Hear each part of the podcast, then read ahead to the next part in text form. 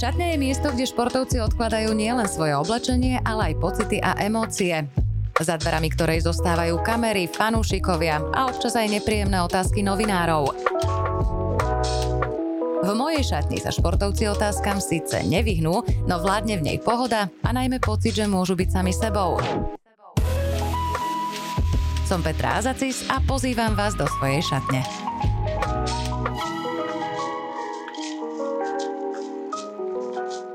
Na prelome rokov púta najväčšiu pozornosť slovenskej športovej verejnosti svetový šampionát hokejovej 20 ktorý je už tradične nielen najsledovanejšou udalosťou, ale aj predmetom diskusí fanúšikov. Rovnako dôležitý je aj pre samotných aktérov, keďže pre nich znamená možnosť veľmi výrazne sa posunúť vo svojej kariére. Ani ten posledný nezanechala hra nášho výberu zlý dojem, práve naopak, a to napriek tomu, že sme napokon zostali pred bránami bojov o medaily. V roku 1999 vybojovali naši juniori pod vedením Jana Fil Fielca bronzové medaily a práve úspešný tréner prijal pozvanie do mojej šatne. Pán Fielc, pekný deň, ďakujem, že ste si našli čas. Pekný deň aj vám, aj všetkým poslucháčom. Vráťme sa možno na úvod, tých 23 rokov už je to dozadu k spomínaným bronzovým medailám. Aké to bolo obdobie v slovenskom hokeji a najmä aká generácia sa postarala o tento úspech? Ak si dobre pamätám, tak sme prehrali na turnaji iba raz, akurát v tom eh, semifinále s Rusmi. Dobre si pamätáte, už to je veľmi dávno. Áno, je to tak, že bolo to neočakávané. To obdobie pre slovenský hokej bolo veľmi zložité, pretože ani ekonomika nefungovala, podpora športu bola takmer žiadna. Odišiel z tohto sveta Dušan Pašek. Tesne pred tým, ako som sa stal trénerom, prišlo nové vedenie v podstate v e, osobe Juraja Širokého. Nebolo jasné, akým spôsobom vlastne sa bude koncipovať tá práca s mládežou, pretože v tom predchádzajúcom období bola taká negácia tých hráčov, ktorí odchádzali v tom mladom veku do zámoria. E, ja som mal za úlohu vys- skladať to mužstvo tak, aby sme sa posunuli trošičku do pozornosti, pretože v tom období sme boli niekde stále v takom nejakom závese za tou špičkou a podarilo sa nám vlastne v priebehu toho šampionátu vyhrať našu skupinu. Potom sme mali trošku voľno 3 dní, čo nás zrejme vyviedlo z konceptu a s Rusím sme prehrali 3-2. Čo by som povedal, že bolo veľmi pozitívne, že sme mali veľmi šťastnú ruku zrejme, lebo z tých 23 hráčov, ktorí sa zúčastnili šampionátu, 22 sa potom v ďalšom období stalo nejakou súčasťou toho, toho vrcholového hokeja, či na tej našej európskej úrovni, alebo na tej, na tej zámorskej úrovni. A vlastne to bol taký dobrý štartovací moment pre generáciu, ktorá výrazne posilnila aj tých chalanov, ktorí v predchádzajúcich rokoch uh, úspešne tiež reprezentovali a vlastne vytvorili takúto zlatú generáciu. Čo to znamenalo pre niektorých hráčov z hľadiska ich ďalšej kariéry? Ehm, možno si práve tam ich všimli aj tí rôzni agenti, ktorí sa na takýchto šampionátoch pohybujú pohybujú, figurovali v tom výbere mená ako Gáborík, Naď Mezej a podobne Hudec, Cibak a ďalší? Áno, myslím si, že v prvom rade treba začať od brankárov, že vlastne či to bol Jano Lašák, Rasto a aj Karol Kryžan, ktorí teda nezasiahli ako pri Janovi, ktorý chytal vtedy vynikajúci turnaj do hry, ale predsa boli súčasťou toho úspešného kolektívu a ono naozaj to funguje v tom svete tak, že samozrejme aj toho jednotlivca, pokiaľ je výnimočný, aj v tom slabšom ústve si všimnú tí ľudia, ktorí rozhodujú o tej budúcnosti, ale pokiaľ to družstvo je úspešné, pokiaľ to družstvo hrá dobrý hokej a vie ho primietnúť aj do dobrých, do dobrých výsledkov, tak o to väčšiu šancu tí chalani potom majú, že sa stanú predmetom nejakej pozornosti tých ľudí, ktorí do tých klubov robia ten scouting a vybierajú. A veľa hráčov sa vlastne aj napriek tomu, že neboli už v draftovom ročníku, dostali potom ďalej v tej svojej kariére. Čo všetko zohľadňuje tréner pri nominácii? Pretože ide o mladých hráčov, ktorých nemá šancu podrobne nejak odsledovať, hej? Nie, nie je okolo nich taký humbug ako, ako už okolo seniorov. Kto všetko v tomto smere trénerovi pomáha a čo tréner pri výbere tých jednotlivých hráčov zohľadňuje? V prvom rade samozrejme je to otázka vytvorenia nejakej tej skupiny ľudí, ktorí majú spoločné videnie, spoločné myslenie. To je ten realizačný tím. Tam som stretol vynikajúcich ľudí, s ktorými sme vedeli spolupracovať a dodnes sa kamarátime. Pred troma dňami som bol na Martinských holiach s doktorom Jančovičom, ktorý v podstate už v tom čase bol lekárom tej reprezentácie s Dušanom Benickým, ktorý mi veľmi pomohol v v tých krokoch zámorí dostať sa do kontaktu s tými klubmi, kde naši hráči vtedy pôsobili a zorientoval ma v tom prostredí, lebo my sme vtedy veľmi ako blúdili po tých severoamerických e, končinách. Samozrejme Dušan Žižka, nebohý tréner, ktorý mi robil asistenta, poznal veľmi dobre e, slovenské prostredie a všetkých tých hráčov. Ja som mal zase výhodu v tom, že som v predchádzajúcich rokoch pôsobil hlavne okolo mládeže, čiže som veľa tých hráčov už v tých skorších rokoch ich činnosti nejak videl na tom mlade a trošku poznal.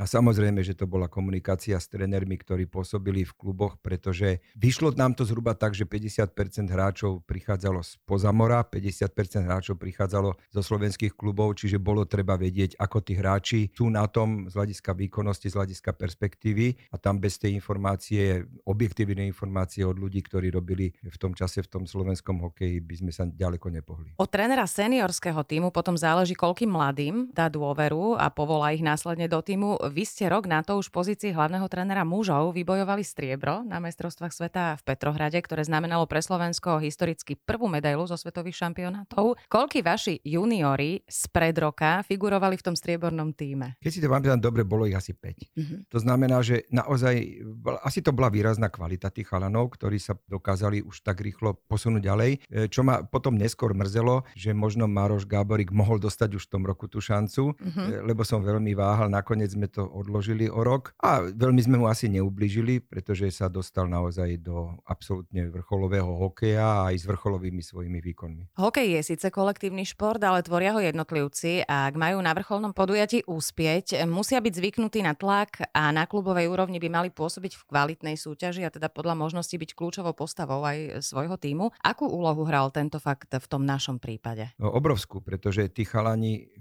pôsobili, tí, ktorí pôsobili v zámori, tak pôsobili vždy v tých prvých dvoch peťkách a myslím si, že tam v tom čase tých informácií, ktoré sme mali z pozamora, nebolo až tak veľa a to bol dôvod, prečo som sa na tri týždne vybral v oktobri blúdiť po tých severoamerických mm-hmm. štadiónoch, aby som si teda jednak pozrel e, tých chalanov, aby som sa mohol rozprávať s ľuďmi z toho manažmentu klubov, aby som poznal aj ich názory, lebo myslím si, že prvá vec, ktorá rozhoduje o tom, ako bude sa tvoriť družstvo, je, je vzájomné porozumenie a určitá dôvera, spôsob práce, ktorý to vedenie prináša do toho, do toho, do toho mužstva. Mne to veľmi pomohlo aj mne samotnému sa zorientovať trošku v tom, v tom prostredí, čo sa potom ukázalo e, veľmi dôležité, pretože sme vedeli potom aj tých chlapcov, ktorých sme vybrali zo slovenských klubov, pripraviť na e, tú náročnosť tam toho, toho, toho prostredia, ktoré je výrazne a v tom čase bolo výrazne iné ako to európske. O tom, aká dôležitá je chémia v týme, sme sa presvedčili neraz a teda nielen v hokeji. Veľa trénerov hovorí, že sú schopní radšej nechať doma niektorého z tých mimoriadne kvalitných kľúčových hráčov v prípade, ak by mal v tom kolektíve narobiť nejakú neplechu. Ste vy aj zástanca tohto názoru, že je to tak?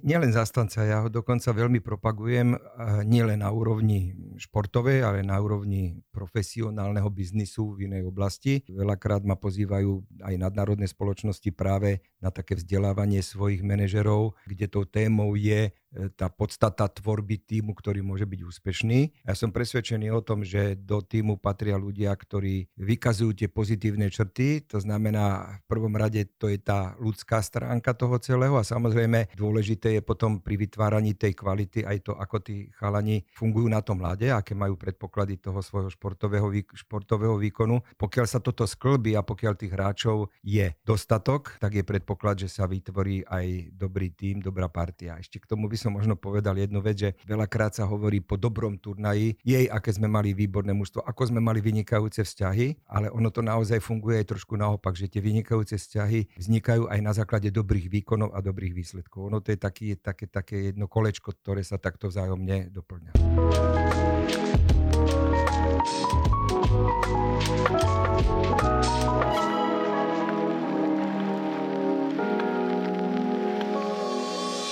Zlato v Jeteborgu prišlo po zbabranom olympijskom turnaji v Salt Lake City. Ako je to možné? Čo sa stihlo vlastne zmeniť v týme v priebehu tých prakticky niekoľkých mesiacov? Spomínam si, že aj fanúšikovia boli pred týmito majstrovstvami takí skeptickí a o to väčšiu radosť ste potom spôsobili v celej krajine. Tak e, my sme na tom olympijskom turnaji vlastne nehrali v tom zložení, v akom sme mali hrať, pretože tí hráči prichádzali a odchádzali v priebehu po jednom, po dvoch, čiže sme vlastne nemali nikdy dohromady e, možnosť dať celé mužstvo to bol aj zrejme ten moment, ktorý rozhodol o tom. Vlastne tá kvalifikácia sa rozhodla v prvom zápase s Nemcami, ktorí sme napriek tomu, že sme mali určitú hernú prevahu, prehrali a potom už vlastne sme to museli len nejakým spôsobom dohrať. A práve tam vznikol možno taký emotívny moment pre všetkých tých, ktorí prichádzali a nemohli ukázať tú svoju kvalitu, e, že sa zaviazali k tomu, že prídu na sa sveta radi a že prídu preto, aby dokázali, že ten slovenský hokej patrí do tej, do tej výkonnostnej špičky a prišli nie len radi, ale prišli aj veľmi dobre pripravení a tá vnútorná emócia sa tej motivácii jednoznačne prejavila. Skutočne musím povedať, že to družstvo hralo veľmi dobre a,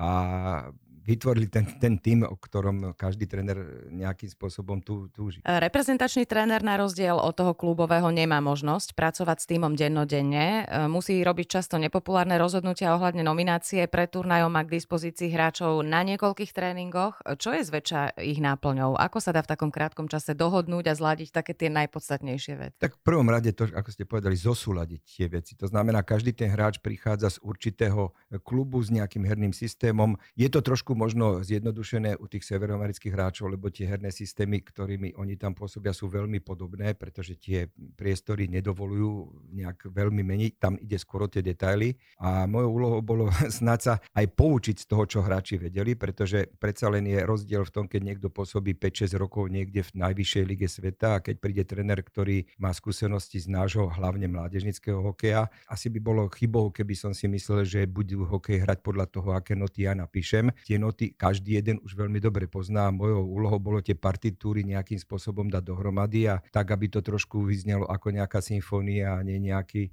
nejaká, nejaká zmeska. Aký bol ten náš zlatý turnaj? Vyvíjal sa od začiatku tak rúžovo? Určite, že nie. Určite, že nie. Tie začiatky sú vždy veľmi ťažké a zložité, pretože všetky družstva prichádzajú pomerne dobre fyzicky pripravené. Tá vnútorná emocia tam je, tá motivácia je, je, je na vysokej úrovni a je dôležité tie prvé zápasy nejakým spôsobom aj využiť využiť na to, aby sa našlo vlastne to, čo je dobré, to, čo je horšie. A ten hokejový turnaj v tom čase nám dával možnosť e, aj sem tam nejaký zápas prehrať, čo sa nám teda našťastie hneď na začiatku nepodarilo, lebo ten zápas s Ukrajinou, ktorý sme mali ako prvý, doteraz vidím 5-4 výsledok, to nebolo nič také, čo by nejakým spôsobom nás nejak na, načrtlo to, že by sme sa mohli dostať tak ďaleko, ale postupne tí chalani sa vedeli nejakým spôsobom skoordinovať, prichádzali ďalší do toho týmu a v tom čase, kedy sme sa už dostali cez Kanadu, ďalej cez to štvrťfinále, tak už sme vedeli, že už sme na tom celkom dobré. A potom už bola otázka toho aj športového šťastia, ktoré sa k nám priklonilo. Čomu pripisujete, že sme v tom štvrťfinále dokázali otočiť vlastne ten zápas s Kanadou a potom e, vlastne semifinále so Švedmi sme rozhodli až trestnými strieľaniami. Dvaja obrovskí favoriti a my sme cez nich prešli. Bolo to možno práve tým, že tí chalani jednoducho verili. Mm. Ja mhm. som to videl, my sme prehrávali s Kanadou a tam nebol nikto vnútri v tom mužstve, kto by zapochyboval o tom, že v tom zápase to vieme otočiť a nakoniec sa to aj udialo, čo nám potom pomohlo v ďalších tých zápasoch, lebo musím povedať, že v zápase so Švedmi sme neboli lepším mužstvom. Švedi boli veľmi silní a oni to aj dokazovali, ale tam nás držal aj Jano Lašák aj svojimi zázračnými zákrokmi e, v predlžení a potom nepustil vlastne Švedov v tých trestných strieľaniach k ničomu, ich to hokejkov tam vylikvidoval kompletne. No a naši, naši chalani tak takí, ktorí majú vlastne, či to bol Rišo Lindner, či to, či to bol Žigo Palfi, ktorí majú v rukách e, takú tú zlatú hokejočku, tak tí to dokázali zrealizovať. Vy ste bývalý brankár, máte na tých brankárov nejakú slabosť? Ja si myslím, že to je vlastne taká slabosť, ktorá sa prejavuje potom takouto e, možno silou toho, že viem pochopiť tie procesy, ktoré sa v tých hlavách odohrávajú a som možno náročný na to, čo v podstate má ten brankár urobiť preto, aby sa vedel pripraviť dobre na ten zápas, ale zase nestupujem do ňoho nejakým kritickým pohľadom, pretože viem, že každý sa snaží urobiť to maximum v tej bráne a pokiaľ mu to nevidie, tak to je otázka vlastne toho, že jednoducho v tom momente sa to nepodarilo urobiť. Nie preto, že by ten človek nebol, nebol spôsobilý to spraviť. Čiže aj vo všeobecnosti sa pozerám na veci skôr z toho pozitívneho nejakého uhla pohľadu, pretože keď je raz niekto na takej vysokej úrovni, že, je, že sme si ho vybrali pre tú reprezentáciu, tak je to náš výber a my sme zodpovední za to, akým spôsobom ten hráč a v tomto prípade brankár pôsobí. Keď sa rozprávam s brankármi v ktoromkoľvek športe, nielen teda v hokeji, väčšina z nich povie, že tá motivácia, áno, pri hádzanej pri futbale je to často, že nemusíme behať, ale e, často povedia, že sme poslední, kto môže zabraniť gólu, hej? že je to taká veľmi zodpovedná úloha, ten brankár je taký štát v štáte, je to tam naozaj veľmi asi kľúčový post, by som povedala zaujímala. Vnímate to takto aj vy? Alebo teda vnímali ste to, keď ste ešte chytali? Stále viac a viac si myslím, že ten brankár je ten rozhodujúci moment, pretože tá vyrovnanosť eh, kvality hráčov a družstiev je tak veľká, že však povedzme si teraz úprimne aj posledné majstrovstvá sveta juniorov Adam Gajan urobil neuveriteľne veľa práce preto, aby to družstvo naozaj sa chytilo. A ono to má veľký vplyv na to, akým spôsobom aj to družstvo e, hrá v tom zápase, pretože pokiaľ nemáte ten pocit ako hráč, že za vami stojí niekto, kto, kto naozaj tam pôsobí dobre, suverene a kto vám pomôže, tak je to určitým spôsobom obava miesto toho, aby sa človek sústredil na svoj vlastný výkon, hľadá spôsob, ako zabrániť tomu superovi, aby ohrozil toho brankára, lebo, lebo tam sa stráca taký ten, ten moment tej, tej suverenity. Ja si myslím, že čím ďalej sa ten hokej vyvíja, tým viac je o detailoch, ako som povedal, a jedným z tých dôležitých detailov je práve tá práca brankára. Vo finále sme mi opäť narazili na Rusov. Tí Rusi sú špecifický súper. V čom bolo iné? V čom bolo pre nás výťazné? V čom spočíval ten kľúč vlastne k nášmu úspechu? Mm, ja som veril tomu potom, že my sme mali vlastne Rusov už aj v tej nadstavbovej skupine a tam sme ich dosť výrazne ako predčili výkonnostne, že to budeme spôsobili urobiť aj v tom ďalšom zápase. Aj sa nám to priebežne darilo, len medzi tým nám vlastne začali trošku zlyhávať e, už v defenzíve niektorí hráči útočníci akoby trošičku pozabudli na to, že máme aj našu vlastnú bránu, čím sa vlastne dostali Rusi trošku na koňa a ten e, gól na 3-3 nás dosť zastavil v tom, našom, v tom našom rozlete a musím povedať, že my sme vlastne dohrávali ten zápas tým, aby sme neinkasovali štvrtý, aby sme to dotiahli do predlženia, kde by sme si teda vedeli už nejakým spôsobom, v tom čase sa hralo predlženie 5 na 5, možno skonsolidovať vlastne aj v hlavách to, čo sa má diať. No našťastie to, čo som dal ako pokyn nedostať gól sa otočilo a hráči to zobrali na seba a tá protiakcia, ktorú spravili Žigo s Petrom Bondrom nás e, vytiahla toho, kde sme sa dostali uh-huh. a chvála Bohu to skončilo tých 100 sekúnd pred koncom zápasu tak, ako to skončilo. No, vy si neviete predstaviť, čo sa dialo tu, hej, na Slovensku. Ja si to pamätám dodnes deň. Čo nasledovalo tam po záverečnom hvizde, ak je to teda publikovateľné? Obrovská radosť nás všetkých, pretože jednoducho prečo robíme ten šport? No robíme ho hlavne pre tú emóciu, robíme to preto v podstate, čo so sebou prináša ten dobrý výsledok, to, to víťazstvo a víťazstvo v takej situácii a ešte E, po tom všetkom, čo sme si nejakým spôsobom my tu odniesli po tej packanej olympiáde, hej, to bolo o to väčšie psychické uvoľnenie a myslím si, že všetci sme to tak rovnako vnímali.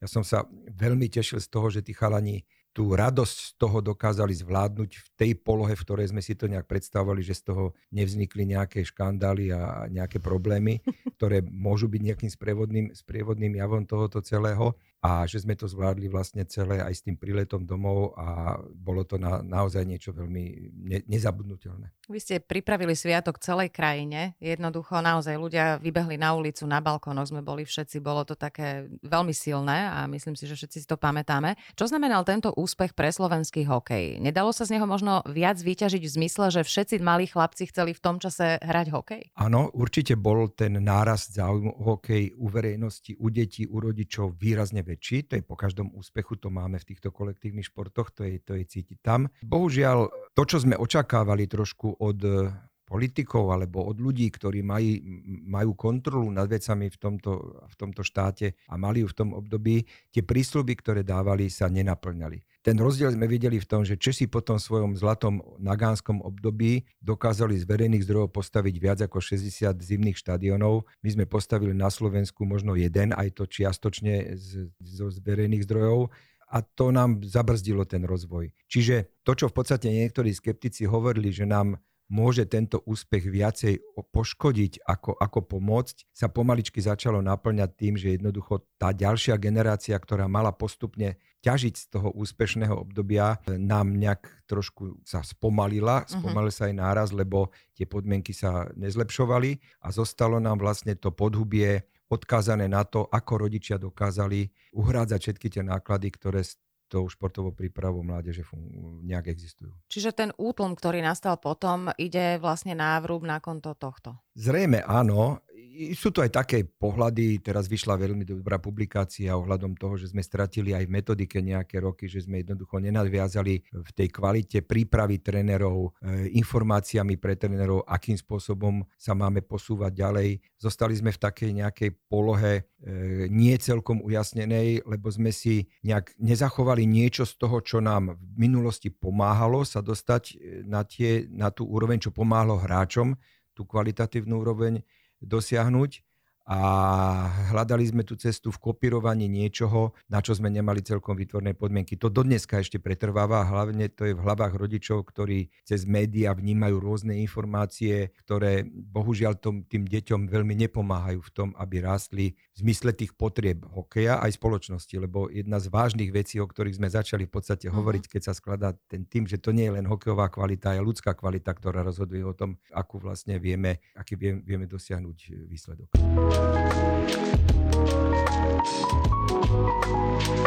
Música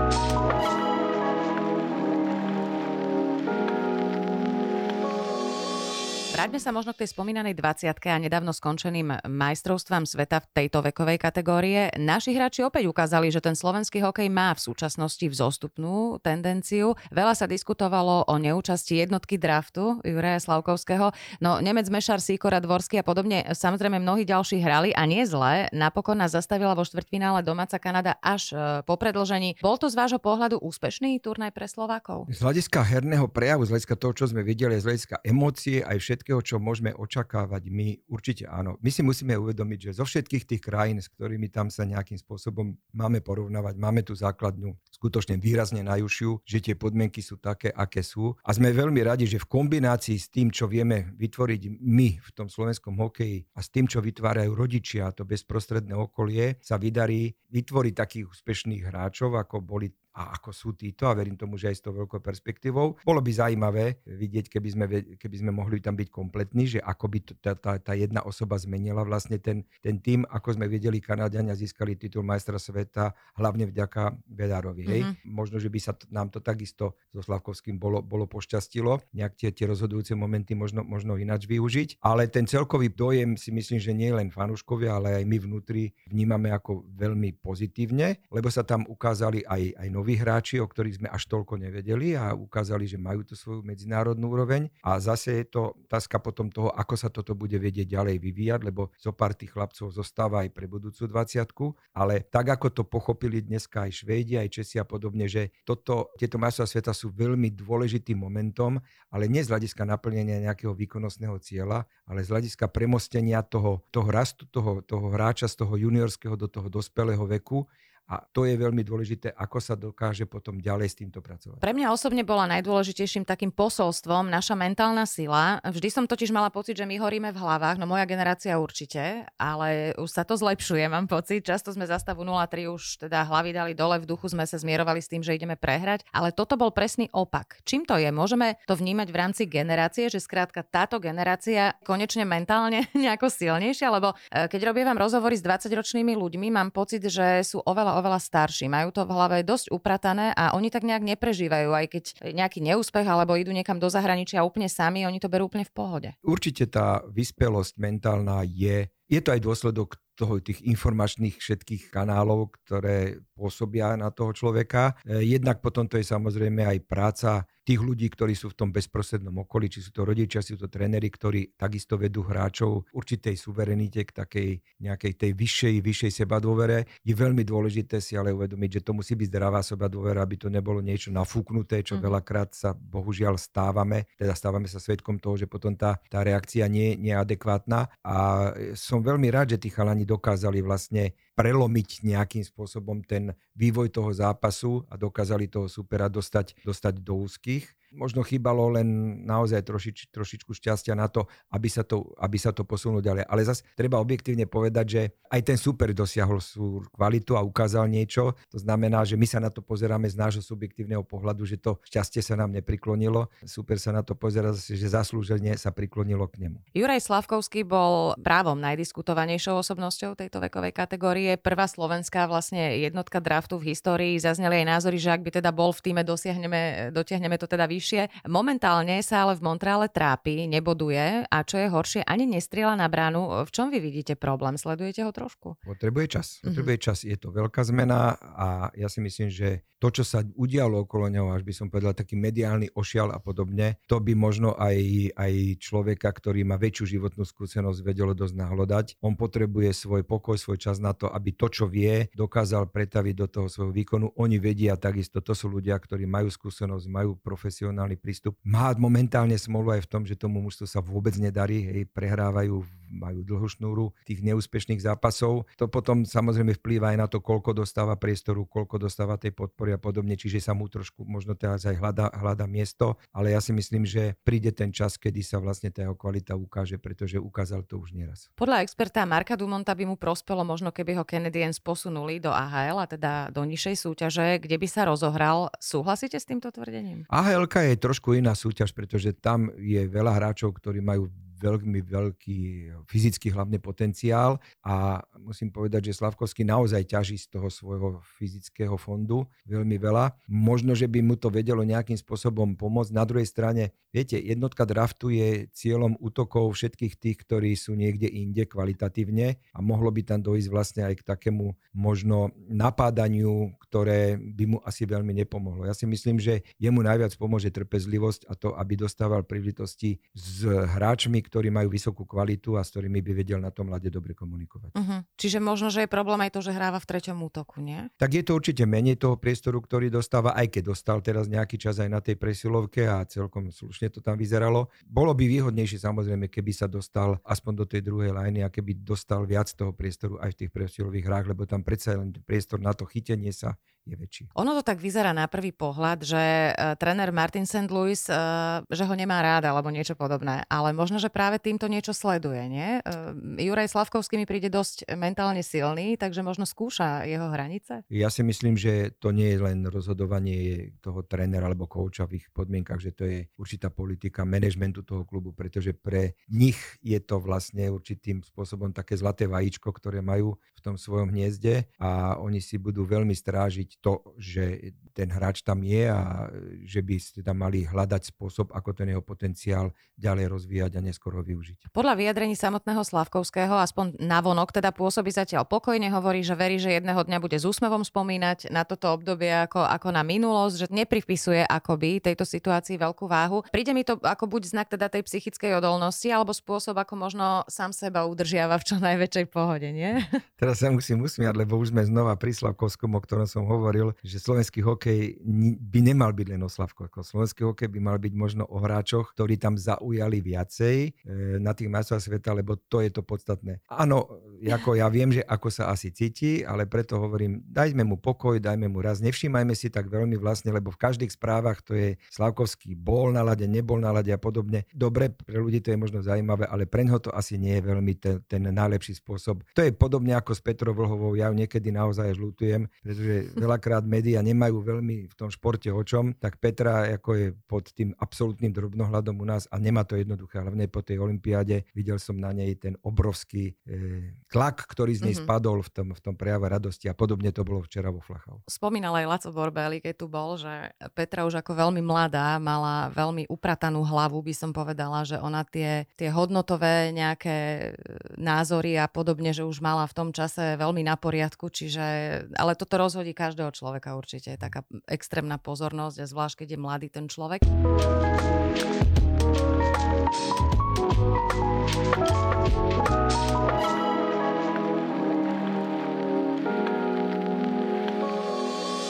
Výsledky z posledného obdobia ukazujú, že nám tu vyrastla ďalšia veľmi kvalitná generácia. Vy ste nemali strach vytiahnuť do mužov kvalitných mladíkov a bol z toho úspech, rovnako aj súčasný kormidelník Craig Ramsey, ktorý mal guráž a nominoval do Pekingu celú jednu tú omladinovú lajnu, by som povedala, ktorá sa mimoriadne tam osvedčila na tom olympijskom turnaji. Touto cestou idú aj viaceré úspešné týmy Fíni. Vytiahnu každý rok na majstrovstvách sveta minimálne dvoch, troch super hráčov talentov. Berú šampionát ako príležitosť v tomto smere. Pochopiteľne spomínali ste aj tá členská základňa je teda vo väčšine prípadov neporovnateľná, hej, ale predsa môže byť e, toto cesta pre slovenský hokej? My musíme vidieť, že vlastne tá cesta hráčov do, na ten vrchol má dve formy. Ano? Jedna je tí, ktorí sú veľmi nadaní a neskôr sa ukáže, že aj talentovaní jedinci, ktorým pomáha možno aj tá pozornosť už v tých skorších rokoch a dokážu vlastne preniknúť do tej svetovej špičky vďaka príležitosti, ktorú dostanú. Média píšu o tých. Ne, už nepíšu o tých, ktorí tú situáciu nezvládnu a ktorí teda zostanú niekde na prahu toho, toho, toho medzinárodného špičkového hokeja alebo športu všeobecne. A potom je tá druhá cesta pre tých, ktorí sú možno viac pracovití, ktorí idú prirodzeným spôsobom a ktorí sa tam dostávajú možno v neskoršom období. Čo je dobré, pretože vlastne tým pádom sa to prostredie trošku kombinuje a sú tam ľudia, ktorí prichádzajú z toho prostredia toho enormného talentu, povedzme si teraz, čo sme videli, toho Bedarda a podobne a pre, predtým to, bol, to bola tá, tá generácia, ktorá dneska hrá v Edmontone, hej. To sú chalani, ktorí naozaj preukázali už v tých nižších e, ročníkoch obrovský predpoklad pre ten výkonnostný rast, ale je veľmi veľa hráčov, ktorí vstupujú do toho vrcholového hokeja z prostredie NCAA. To sú vlastne chalani, ktorí prešli juniorským vekom ako možno nie veľmi, že by na seba ukázali, teda upútali pozornosť, ale v tom veku, kedy prešli z juniorskej do seniorskej kategórie na tom univerzitnom, na tej univerzitnej úrovni sa ukázali ako výborne pripravení pre, pre NHL a dnes je to, by som povedal, možno nie celkom známe ľuďom, že najväčším zásobovateľom do prostredia NHL sú práve tí chlapci, ktorí prichádzajú z toho vysokoškolského športu v Severnej Amerike. Keď si zhrnieme tie posledné roky, ozdobené teda aj bronzovou, nedávnou olympijskou medailou, slovenskou jednotkou draftu, zvyšujúcou sa úrovňou extraligy, je zaujímavá momentálne. Môžeme konštatovať, že naberá slovenský hokej vzostupný trend a kde vy vidíte priestor na zlepšovanie? No v prvom rade si myslím, že ten vzostupný trend tu je cítiť. Trošku ma viac mrzí, že v tom vzostupnom trende dosť významnú úlohu v našej lige hrajú zahraniční hráči. Mm-hmm že, že tam patria, to je fajn, je otázka v akom počte, v akej kvalite, aby to nebolo vlastne niečo, čo znamená, že zaberajú priestor tým chlapcom, ktorí by mali sa posunúť niekde vyššie, lebo, lebo sú tu aj kluby, ktoré to naozaj pomáha, teda pomáhajú tým hráčom a vytvárajú priestor, či to bola Nitra, či to je Popra, či to je Trenčín, ktorí vytvárajú do, pre týchto hráčov dostatok priestoru, možno niekedy aj na úkor výsledkov a s určitými rizikami, ale, ale robia to pre, pre tú perspektívu tých, tých hráčov. E, čo nám chýba? No chýba nám to toho strašne veľa. Chýba nám vlastne taká tá, tá podstatná materiálna základna tak, aby nám rodičia radi prichádzali na tie štadióny, ktoré sú slušne vybavené v čase, kedy im to trochu vyhovuje. Lebo my hovoríme o tom, že však na tú základňu máme do štadiónov. Nemáme. Mm-hmm. Nemáme. Keď chceme rozširovať tú základňu, musíme hľadať aj spôsob, ako tým ľuďom prísť v ústrety, lebo tie časy, kedy my sme ako rodičia vodili deti každú nedelu, sobotu, nedelu ráno na 6 na štadión, na tú hodinu tréningu, už asi sú za nami, tie rodiny majú veľakrát inú predstavu o trávení toho víkendu. Čiže nejak to dostať do súladu vlastne s, s vývojom toho spôsobu života ľudí a podobne, jedna vec. Druhá vec je čo najviac odstrániť tie zábrany aj v oblasti tej finančnej, pretože tak ako sa to ukazuje, že budú v dôsledku rôznych ekonomických problémov, ktoré dneska vlastne spoločnosť prevádzajú, stále vyššie nároky na tú peňaženku toho rodiča. Môže to znamenať, že aj tie deti, ktoré by mali aj, aj vôľu, aj predpoklady pre ten e, výkonnostný nejaký šport alebo vrcholový šport nám na tie štadióny nebudú, nebudú môcť chodiť z tohoto mám takú, takú najväčšiu obavu. Samozrejme to súvisí potom aj s tým, aké možnosti sú e, honorovať tých ľudí, hlavne trénerov, rozhodcov, ktorí sú súčasťou toho diania, tak aby nám tí chalani, ktorí majú predpoklady, neutekali všetci preč. Uh-huh. Ono sa ukazuje, že to asi pomáha ten, ten nejaký, by som povedal, únik do iných, do iných líg. Ukázali to aj Česi svojimi hráčmi, ktorí hrali výborný hokej a mali veľa hráčov, ktorí pôsobili v tom zámorskom hokeji, ale aby tam neodchádzal každý jeden, ktorý má určitým spôsobom len tú predstavu, že by sa vedel v tom hokeji presadiť, lebo oni potom tí chlapci tu, tu chýbajú. A samozrejme, že potom tá kvalita tých družstiev a tých súťaží je tým výrazne ovplyvnená, lebo keď vám odíde z jednej vekovej kategórie 40-50 hráčov niekde mimo, mimo slovenského hokeja, tak to je tam výrazne cítiť. My máme dneska ten obrovský problém,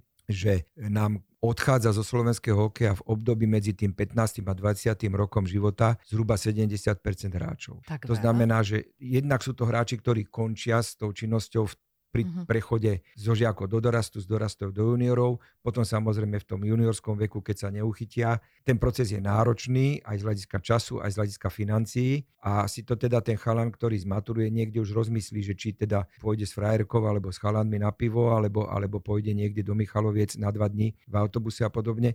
Čiže toto sú veci, ktoré súvisia vlastne aj s tým, ako tí chalani vidia tú svoju perspektívu, ako majú svoj taký ten denný režim e, prispôsobený tým, tým požiadavkám, ktoré dneska ten vrcholový šport zo sebou prináša. Čím sa v podstate delegovala najväčšia časť na rodičov. Ono je to síce strašne u nás populárne si vycapovať fotku s úspešným spo- športovcom, čo sa týka politikov, hej, ale už také tie veľké úspechy pre šport, keby si ich mali vymenovať jednotliví politici, tak asi by ich bolo veľmi málo. To je môj názor, ale nech si to myslí. Nemôže si nič len súhlasiť, ale treba si povedať jedno, že ako nie je to len otázka športu, lebo nás učili ešte kedysi dávno, že šport je výkladnou skriňou spoločnosti, o to viac je to platí dneska. Vieme veľmi dobre, že naša spoločnosť nefunguje, nefungujú systémové veci, fungujú náhodné opatrenia, náhodné podnety a podobne, ktoré sa prenášajú potom aj z toho politického, spoločenského života, samozrejme aj do toho športového života a to nedáva potom veľkú šancu na to príjmať nejaké systémové opatrenia, aj keď sa o to v každom prípade snažíme, lebo bez toho, aby sme si vytvorili my